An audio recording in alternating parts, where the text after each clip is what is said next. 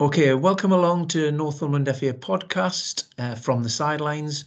Uh, special guest today, uh, Adam Adam Colley from UK Coaching, and the topic we want to discuss is creating the environment. Uh, welcome along, Adam. Thanks for joining us today.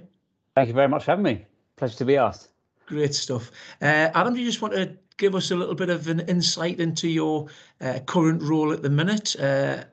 Your day-to-day job and then obviously what you're doing outside of that as well. Yeah of course. So it's a bit of a mixed bag. So um, currently from a full-time position i work for the activity alliance who uh, look at inclusion and disability sport um, across across england. Um, so I, I, look after a program called the inclusive activity program which is looking to make um, those that deliver sport and physical activity um, think about how they can make their practices um, inclusive uh, for people with different needs disabilities, um, from different backgrounds as well.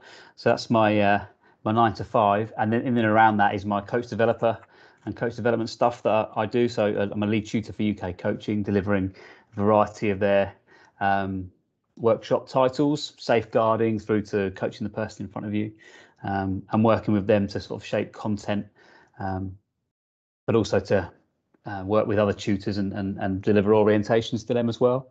Um, I'm a coach educator for a couple of national governing bodies. So for the FA, um, was an affiliate tutor for the, the previous level one and level two qualifications and currently a, a tutor or a coach developer for their introduction to coaching football course. Um, coach educator for England handball, Rounders England, uh, Boccia England as well.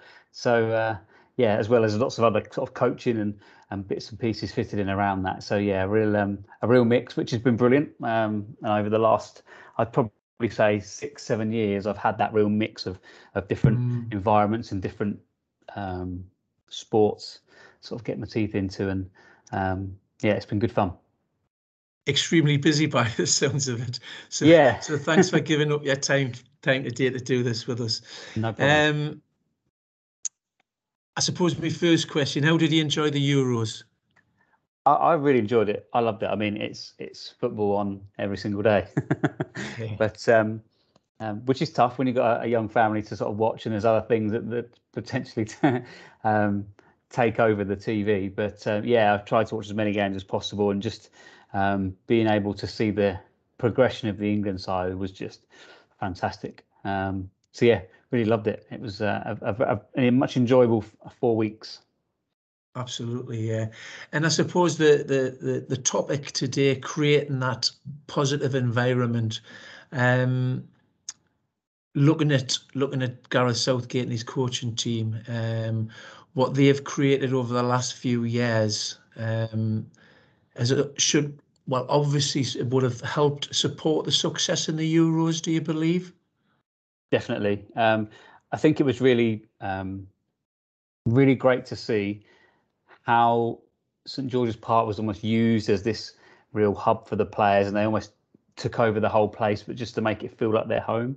Um, I think the the biggest thing in there there was a, an individual um, connection with the the manager and the coaching staff. I think that I think Gareth Southgate was one of the first people to um, mention the people he had around him to help the players. It's not just his connection with them; it's it's uh, the network he has of, of, of people around him. Um, I think um, when Jack Grealish said he first got into his hotel room, he said there were like pictures of his family. There were things in that room that made him feel more at home and and more relaxed. Um, and that sort of stuff, as little as it may be, is is hugely important to to the individual. Um, so yeah, I think it went a massive way of of providing that base and um, sort of area of calm, I think, mm. around the around the England camp. So it was really nice to see, and it obviously fits quite nicely into our um, topic today.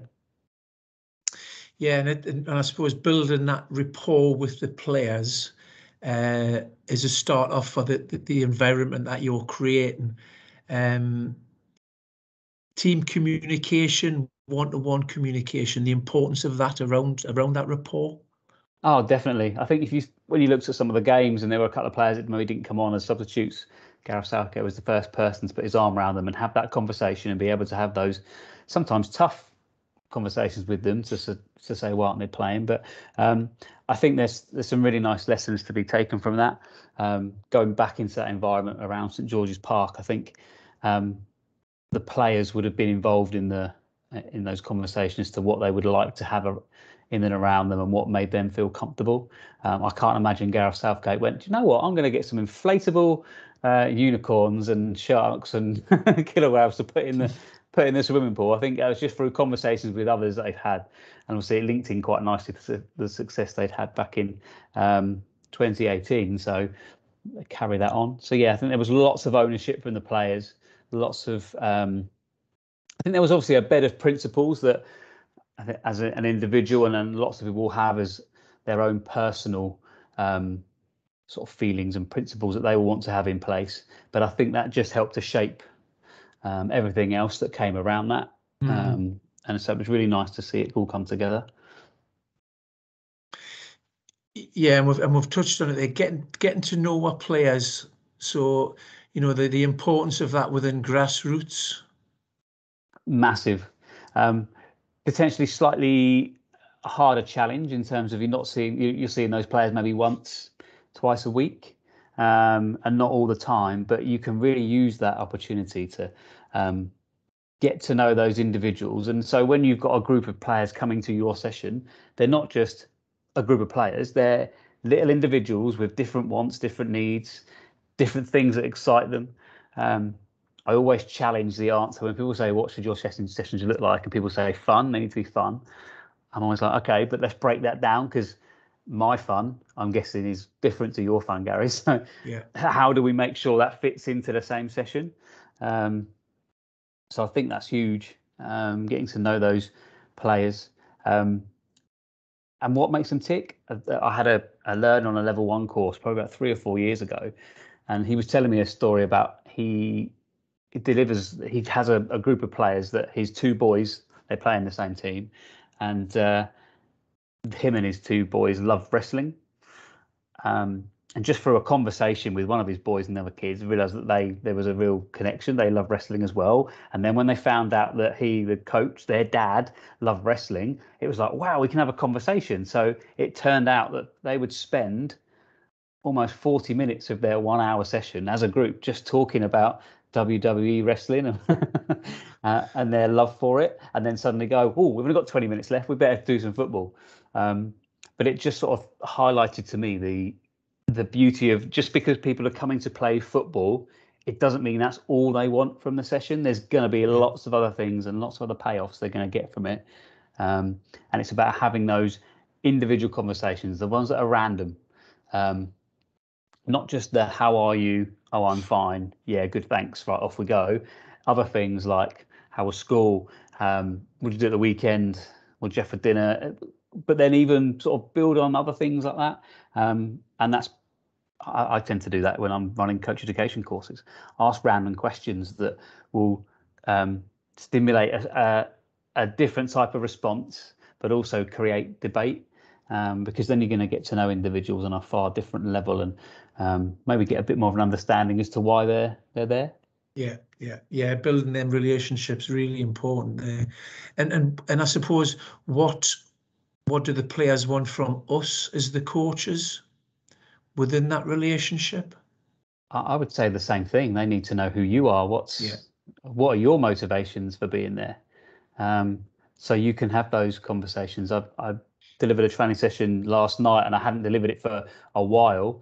Um, to the players that I hadn't seen for sort of four or five weeks, it was great to just go and ha- go along and just talk about things that were just away from football, but things over the last sort of three or four years we've been able to um, sort of get a real connection over.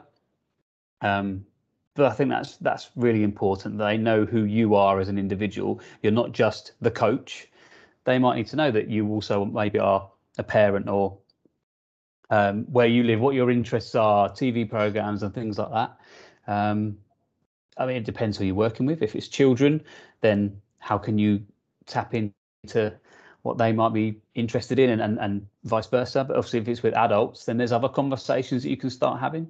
Um, obviously there's been a lot around, um, and, and quite rightly so, around people's mental health over the last couple of years and how it's really been brought to the fore. And I'm a massive advocate of being very open about feelings. And I think sometimes with, especially with maybe older players or adults, um, make sure you're creating an opportunity or an environment where people can speak uh, openly and, and talk about how they're feeling, because then you may be one person that be able to help them and just have a conversation that might have a massive impact on that person. Yeah. So yeah. Yeah.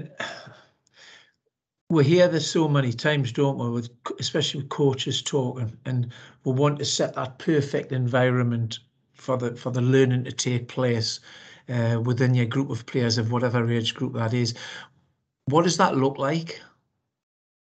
This is the really tough question. Probably one of the the, the toughest ones that the, that um, that you've got down to ask me is that it, it just completely depends on the group of players that you have um, within your team, club, whatever it might be. So your environment is going to look um, completely different, and it's it's really important that the players are involved in the process in maybe setting that.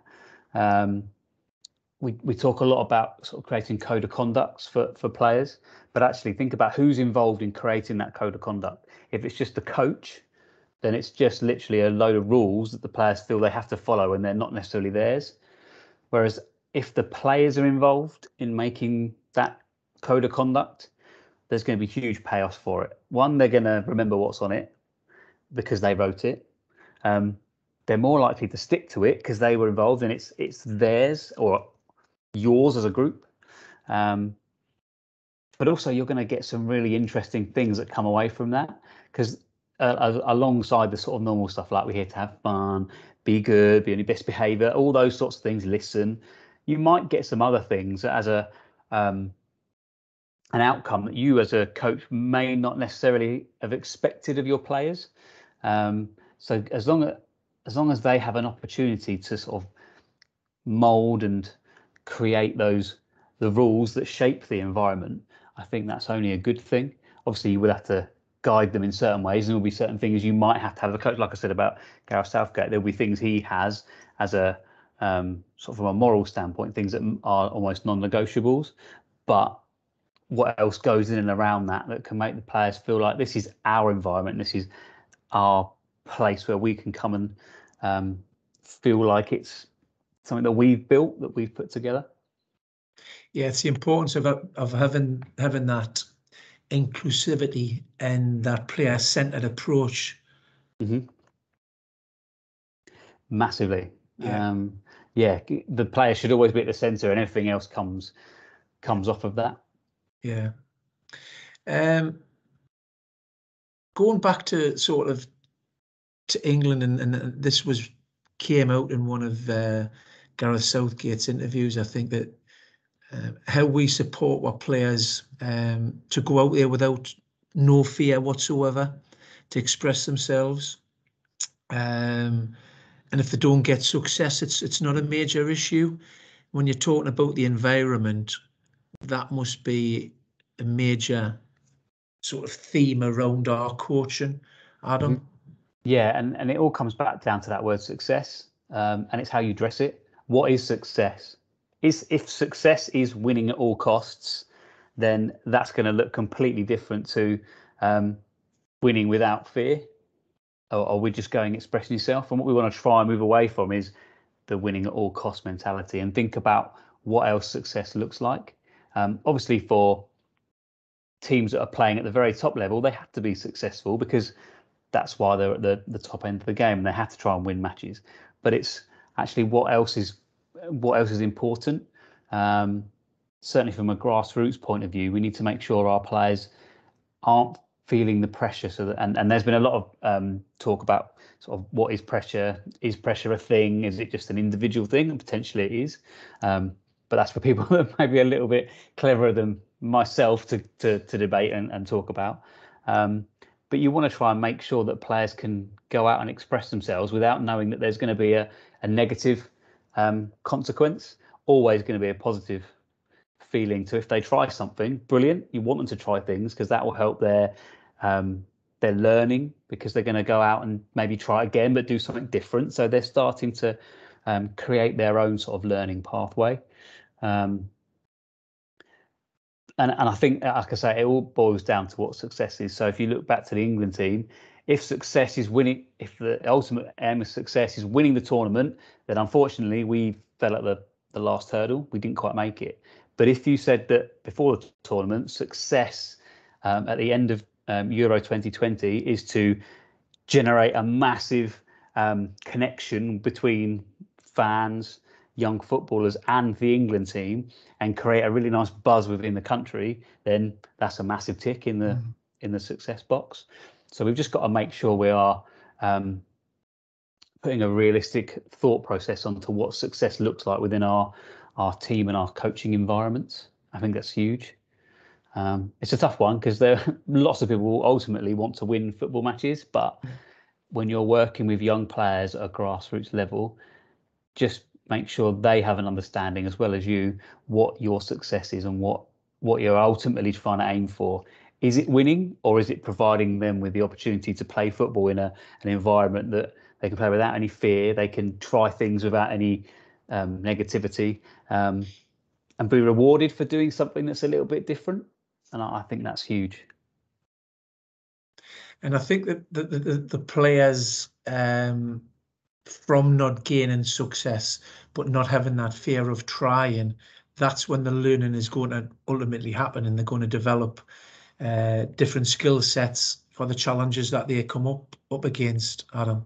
Mm-hmm. Yeah, uh, and and there's a, we've moved a lot, and there's a variety of different ways of coaching, as as people will well, no, as I've gone on, I mean, I, I coach differently now to what I did 20 years ago, and there, and there's been various different ways of what's the best way of coaching, and um, as I've gone through those 20 years, um, but with, I really love the approach of that whole game-related practices.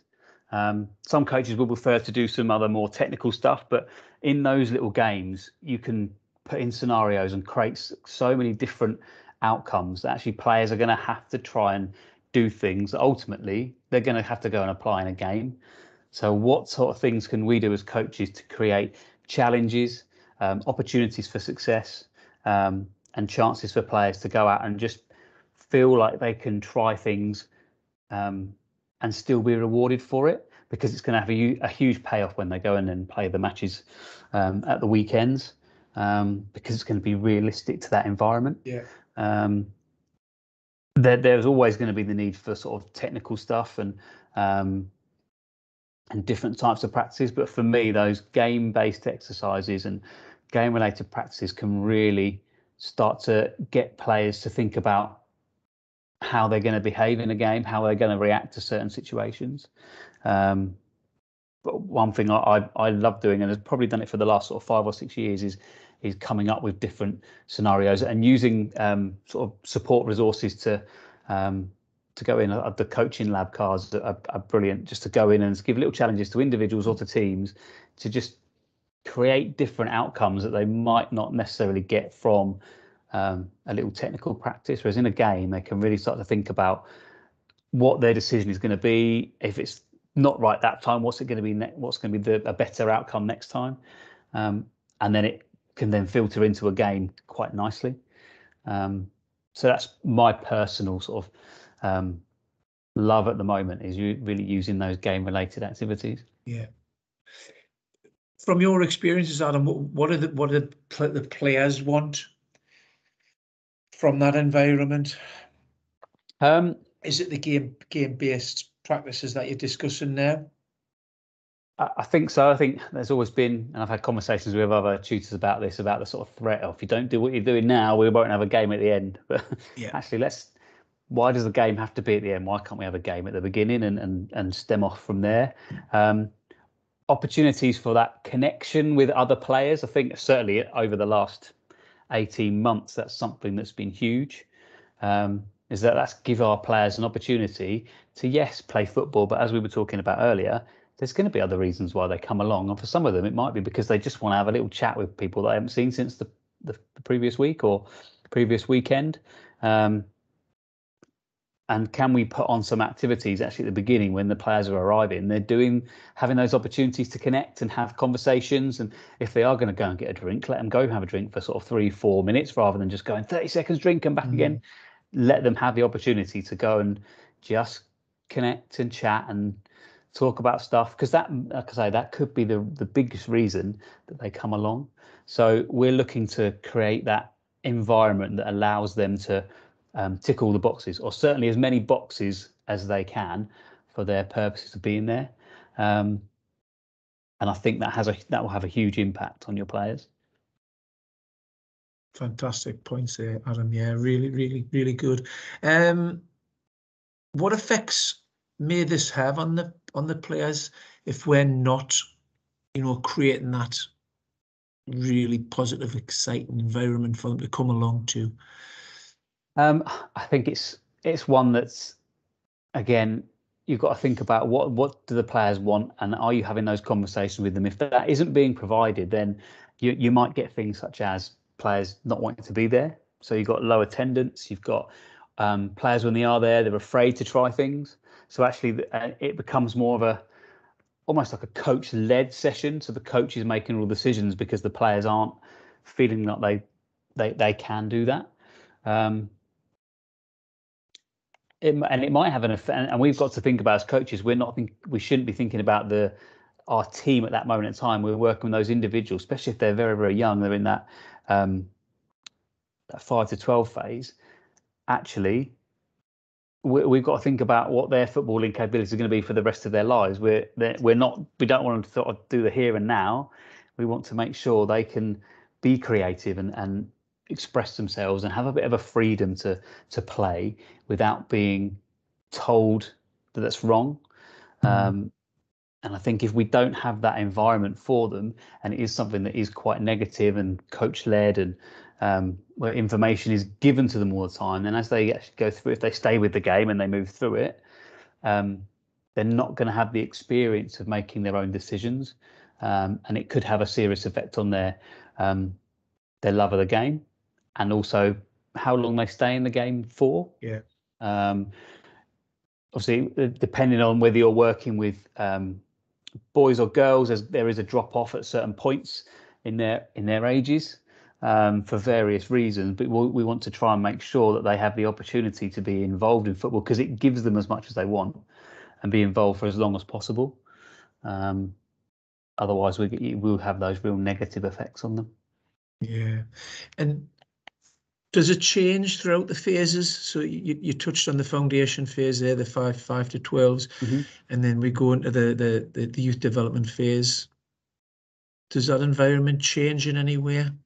Um, part of me uh, really wants to say no. I think it should be the mm-hmm. same, especially mm-hmm. if you've got a group of players who are moving together and they're so from a grassroots perspective, you'll see a majority of, of teams they will just carry on. It'll be the same manager going all the way through.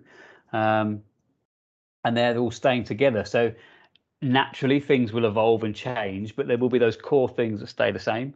Um, I think there's going to be different needs and wants depending on the the level of the game that you maybe progress up upon, whether it goes into sort of the academies, into semi-professional, it goes into um, the professional game.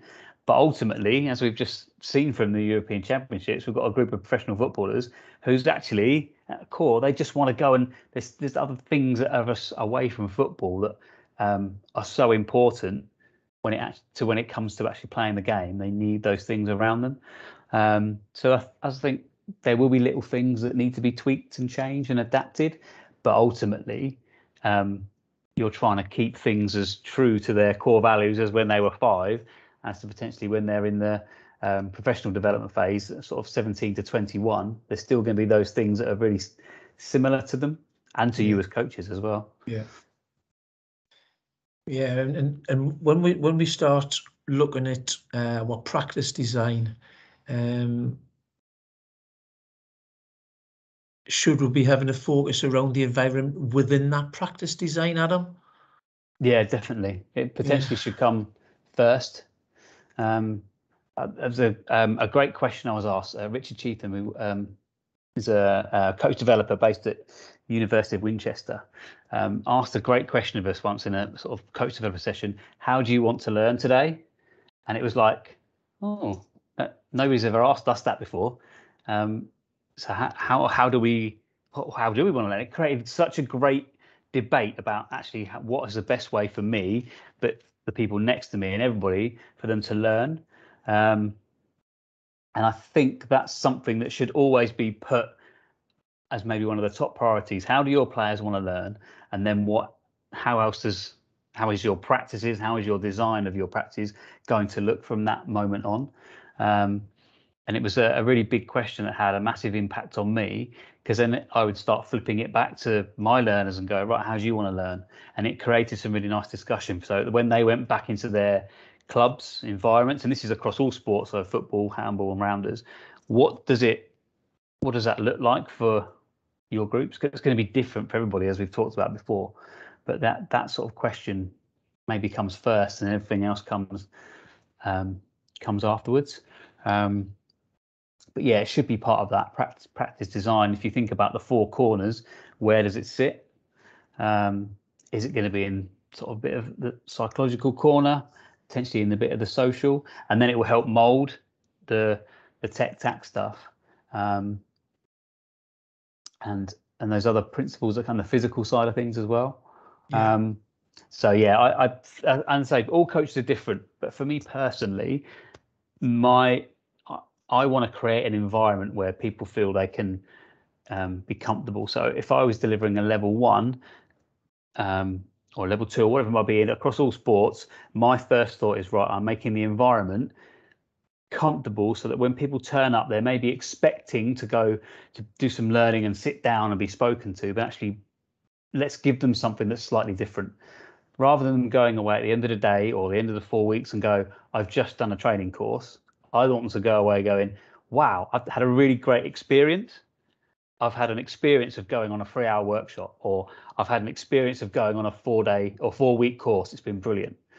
Um, and it's changing those mindsets. Um, I deliver a safeguarding workshop, and my experience of going on a safeguarding workshop is sitting down in a semicircle, somebody talking to me and expecting me to take on all the information, potentially write some notes, and then that's my three hours done. Actually now i'm a safeguarding tutor i'm thinking right what would i want? But actually what do they want that would be oh that was different. I've just had a really great three hour workshop on safeguarding. Normally i switch off. But i've come away listening to the, everything and be involved in conversations and challenges and um, listening to different opinions and a different way of um, doing some learning activities so that when i come away from it it it um, I feel different to if I had just been sat in a semicircle and been spoken to for three hours. So um, that's always in the back of my mind. When people leave, are they going to feel like they've had an experience rather than just been on a course or a training session? Which is a little bit deep, but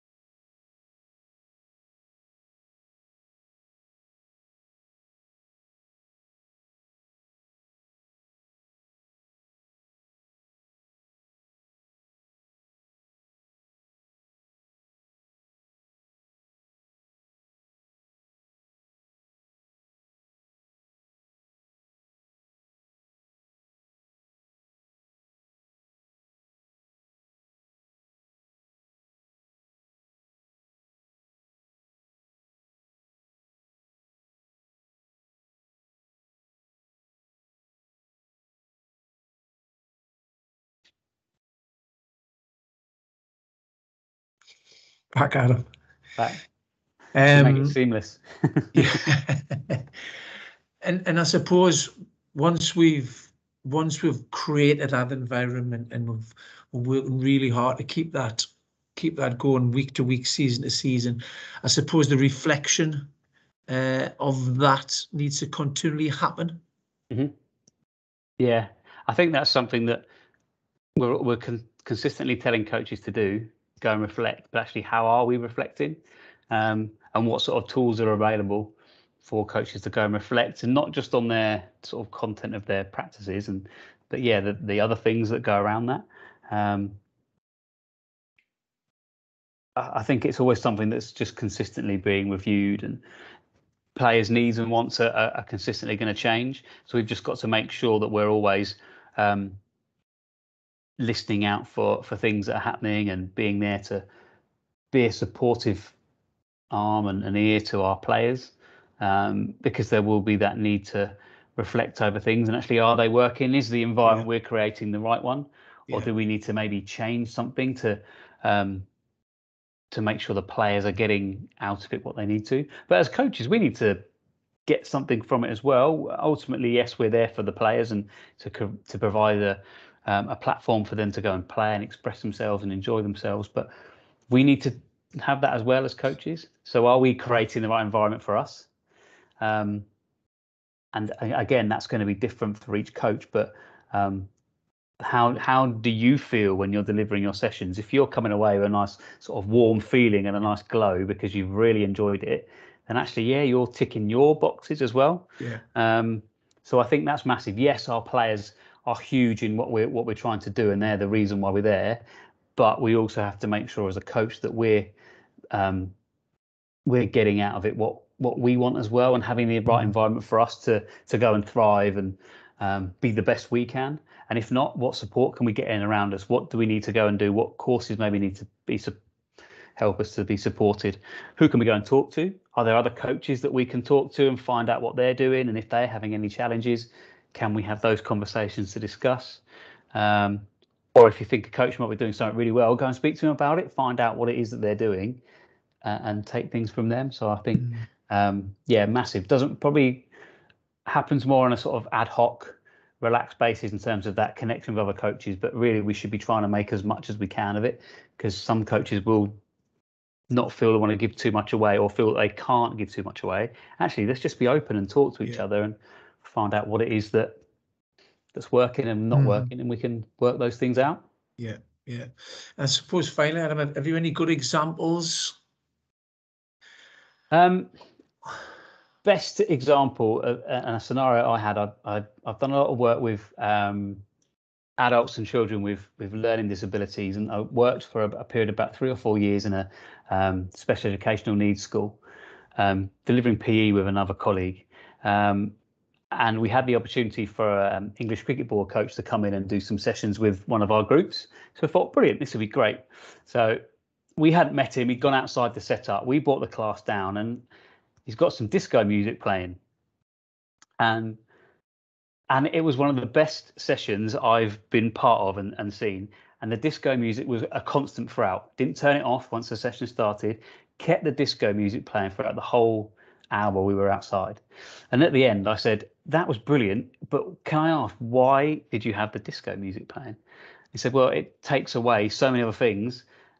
So they forgot that I was new. So that would normally be if I'd have turned it off, it would, oh, there's a new guy here. Took away that.